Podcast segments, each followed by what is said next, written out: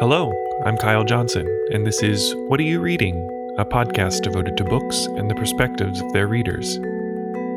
In the last 10 years of his life, the writer Frank Norris had the idea of writing a series of epics about certain tragedies that happened in California at the turn into the 20th century. Many of the events he used for inspiration occurred in the name of progress, and today's book is no exception. It tells the story of when the railroad companies started building lines in Southern California and the land disputes that followed. The novel is now considered a classic, and perhaps even a precursor to Steinbeck's The Grapes of Wrath. I'll talk to my guest today about all of these topics and more, so please enjoy.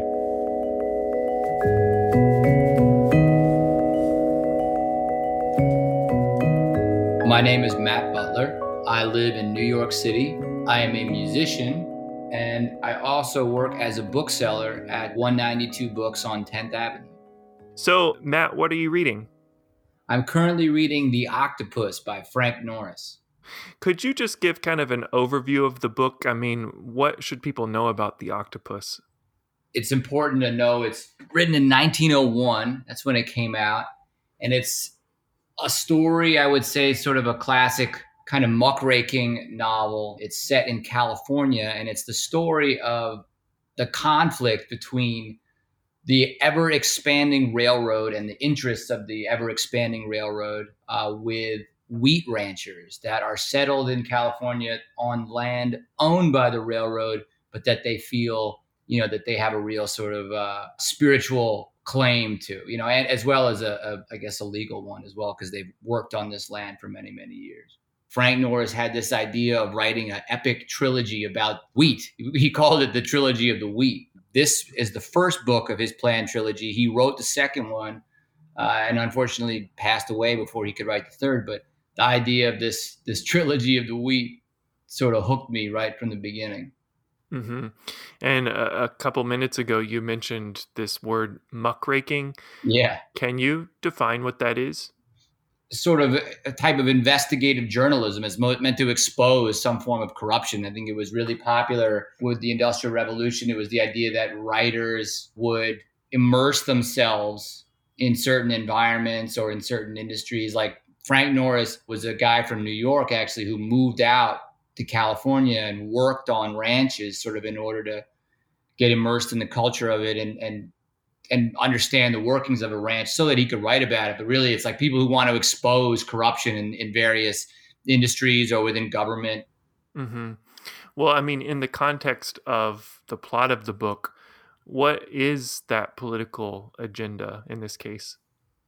Well, th- this I think it's this real battle between ever encroaching modernity and materialism and, and, and capitalism and sort of the death of an older set of values. I mean, it's like definitely not a new theme. There is sort of this Iliadic quality to what's happening between the ranchers and the railroad, you know, where there's like sort of the death of this this older heroic set of virtues in favor of a more uh, mercenary set of values. You know, one of a few climactic scenes at the end where this character Presley, who is kind of as close to like probably the alter ego you know, of Norris himself within the novel. He's like, you know, he's a poet and he sort of observes this conflict. But there's a moment where somehow Presley finds himself in the office of the, you know, the railroad magnate, this magnate, this character Shelgrim, and Shelgrim gives him this speech, you know, that like it really isn't his or anyone else's fault he says quote the railroad builds itself just the way the wheat grows on its own.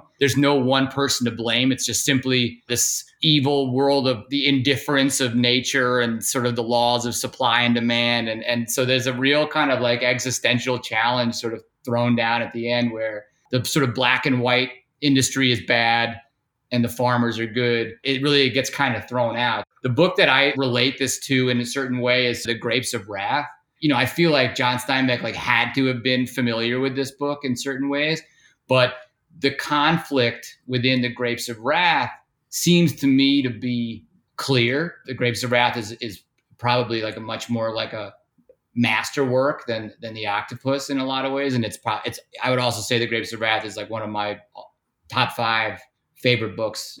This kind of main character is a poet. And I found a passage that speaks to that. This character who is the poet, he says, The great poem of the West. Yeah. It's that which I want to write. Oh, to put it all into hexameters, strike the great iron note, sing the vast, terrible song, the song of the people, the forerunners of empire. And then he says, I was born too late Ah, to get back to that first clear eyed view of things, to see as Homer saw, as Beowulf saw, as the Nibelungen poet saw, the life is here, the same as then, the poem is here, my West is here.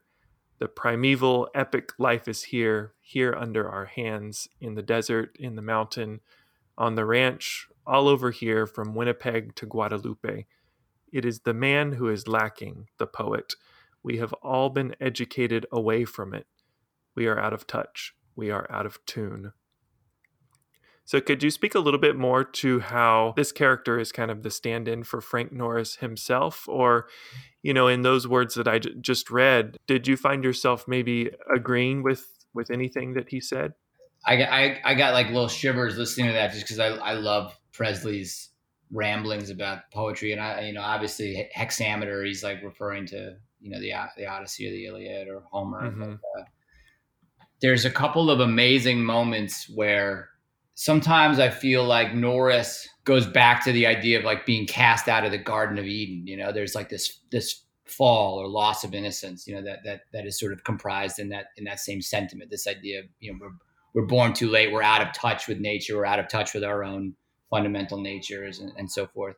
But you know, almost every time where I think he he seems sort of like I said, naive or one dimensional. Then there's another passage that sort of follows up shortly after that that reflects a, a really amazing degree of like insightfulness and self awareness on Norris's part. Presley, the poet, is sort of constantly lamenting he can't write this song of the West and that if only the ranchers and the railroad folk would just sort of like get out of the way. Like he doesn't want to hear anything about wheat prices. He doesn't want to hear anything about what it costs to ship you know wheat from Bonneville to Guadalupe, and he doesn't want to hear about the you know the acreage prices being jacked up by the railroad and sort of anything that has to do with the details of the business disputes. But at one point, you know, it, it's made clear to him by a character named Cedarquist that like what he's actually witnessing is in fact, you know, the poem. Like he's like, here's your conflict. Like here is sort of irresistible force, you know, the octopus, the tentacles of the railroad, you know, reaching through the land and choking off the life of all of these sort of like people of the land. Presley kind of, you know, and, and eventually sort of gets wind of that and sort of realizes that at that moment he's actually like observing this in, in, incredible moment, this incredible conflict, or sort of the, the passing of one era into another, which which is sort of what all of Homeric poems are about you know the mm-hmm. idea like the, these elegies for for a, you know a bygone time similarly one of the passages that i marked down presley kind of like has a foil throughout the book with another character named vanamee who is constantly referred to as more of a poet than presley even though vanamee doesn't actually write but he's sort of this ascetic mystic character that sort of mm-hmm. lives out in the wastelands and periodically comes back and forth into civilization. There's a moment where Presley is debating what to do with his poem, The Toilers. Presley ends up being sort of challenged with this idea that after he has some success with his poem, he gets sort of questioned by Vanamee as to whether or not he actually is sincere in his concern for the people or whether he's still just more concerned with his own artistic success, which, um, you know, to me is probably a, a real reflection of, a, of like a concern that Frank Norris probably had himself. Like I, I, I kind of feel like he was, you know, working out a lot of his own guilt and issues and internal conflict about this. But so Vanamee is telling him, I tell you that as such a poem as this of yours, called as it is, The Toilers, must be read by the toilers. It must be common. It must be vulgarized. You must not stand upon your dignity with the people if you are to reach them. And then Presley says, I can't get rid of the idea that it would be throwing my poem away. the great magazines give me such a background, give me such height because he he wants to publish it in these really fancy magazines. And then Vanamee goes on to say, gives you such height, gives you such background. Is it yourself you think of? You helper of the helpless. Is that your sincerity? You must sink yourself. You must forget yourself and your own desire of fame and of admitted success. It is your poem, your message that must prevail, not you who wrote it. You preach a doctrine of, of abnegation, of self obliteration, and you sign your name to your words as high on the tablets as you can reach, so that all the world may see, not the poem, but the poet.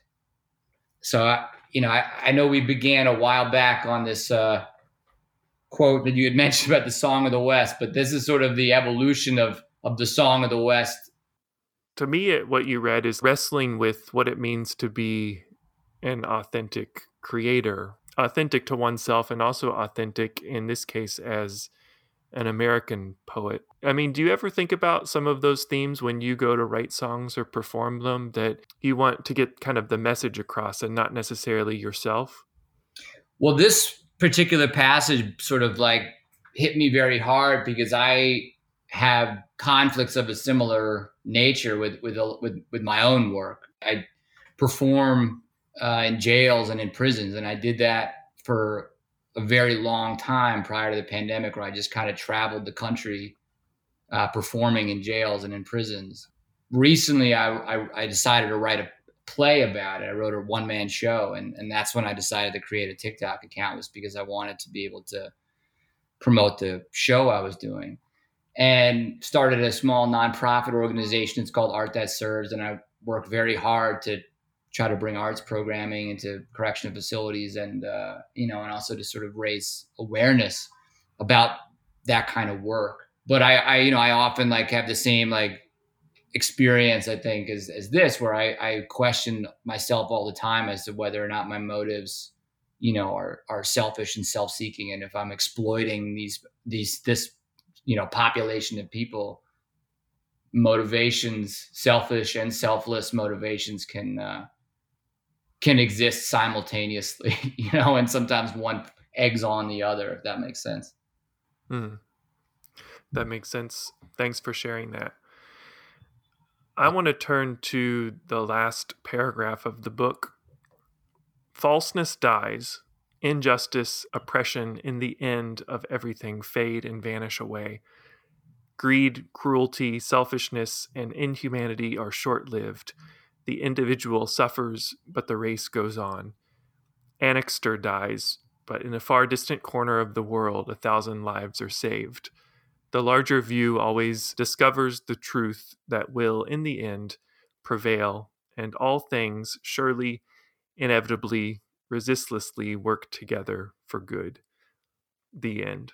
I hope that what I say doesn't influence how you would feel about that final paragraph, but for me personally, I find it a bit delusional. I don't think that that last paragraph has aged well, or at least we wouldn't read that the same way. I don't think we have that kind of optimism today.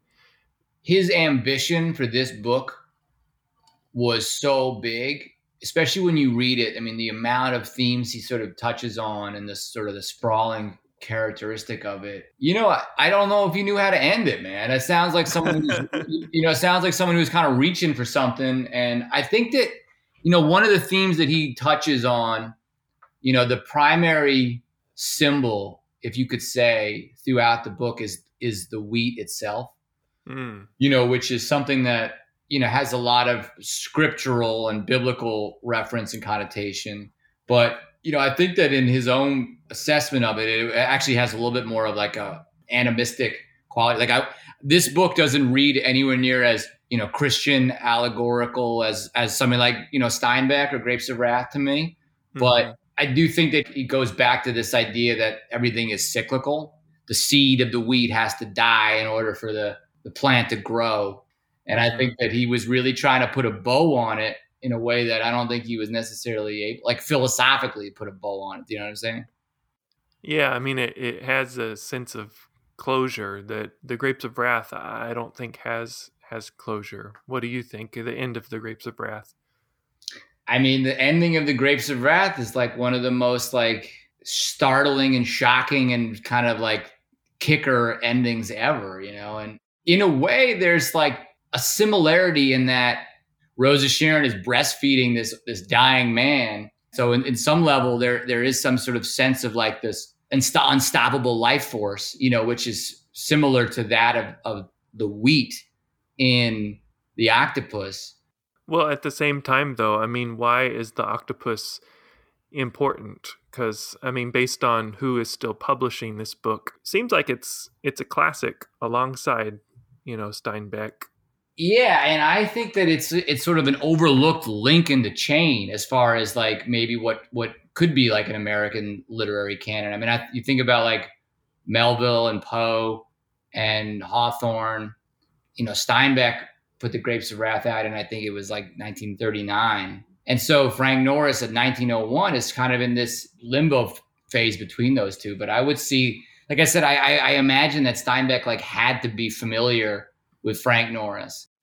When I think about the great American novel, like when I talked to my coworker, the manager uh, at the store, my friend Evan, you know, and I asked him the other day well, what he considers, you know, criteria for the great American novel. And one of the things that he includes is like a manic ambitiousness. Hmm. This book absolutely has that.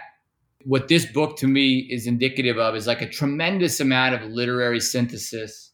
How he he he absorbed and integrated his influences up to the point of him writing this to me is very apparent in the text itself. You know that there's this sort of recombinant ability that he had of, of being able to read Hugo and read Zola and and mm. sort of make an American version of that, this this Homeric epic of the West. Just that he felt called to that makes me kind of love him, and it's something that in, in, in my own way feel sort of feel I have my own sense of a calling towards that, and so I feel kind of kindred with with him and some of his aspiration and I, and I like to think about you know the sense of awe and wonder that it would require in a, in a, in a person to want to attempt a novel of this kind and a trilogy of this kind and his, his scope of, of just sort of how he saw the world and nature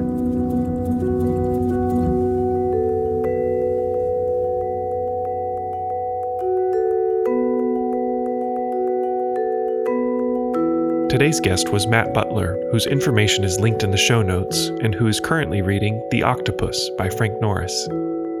If you'd like to purchase a copy of this book and support local bookstores and this podcast, please find a bookshop.org link in the show notes of this episode. The music used on What Are You Reading is from the album Wallflower by percussionist Julian Loida. If you like what you heard, please consider following and leaving us a good rating and review, as this helps the show reach interested listeners. If you have a title or genre you'd like represented on the show, please find my email address in the show notes. Thanks so much for listening.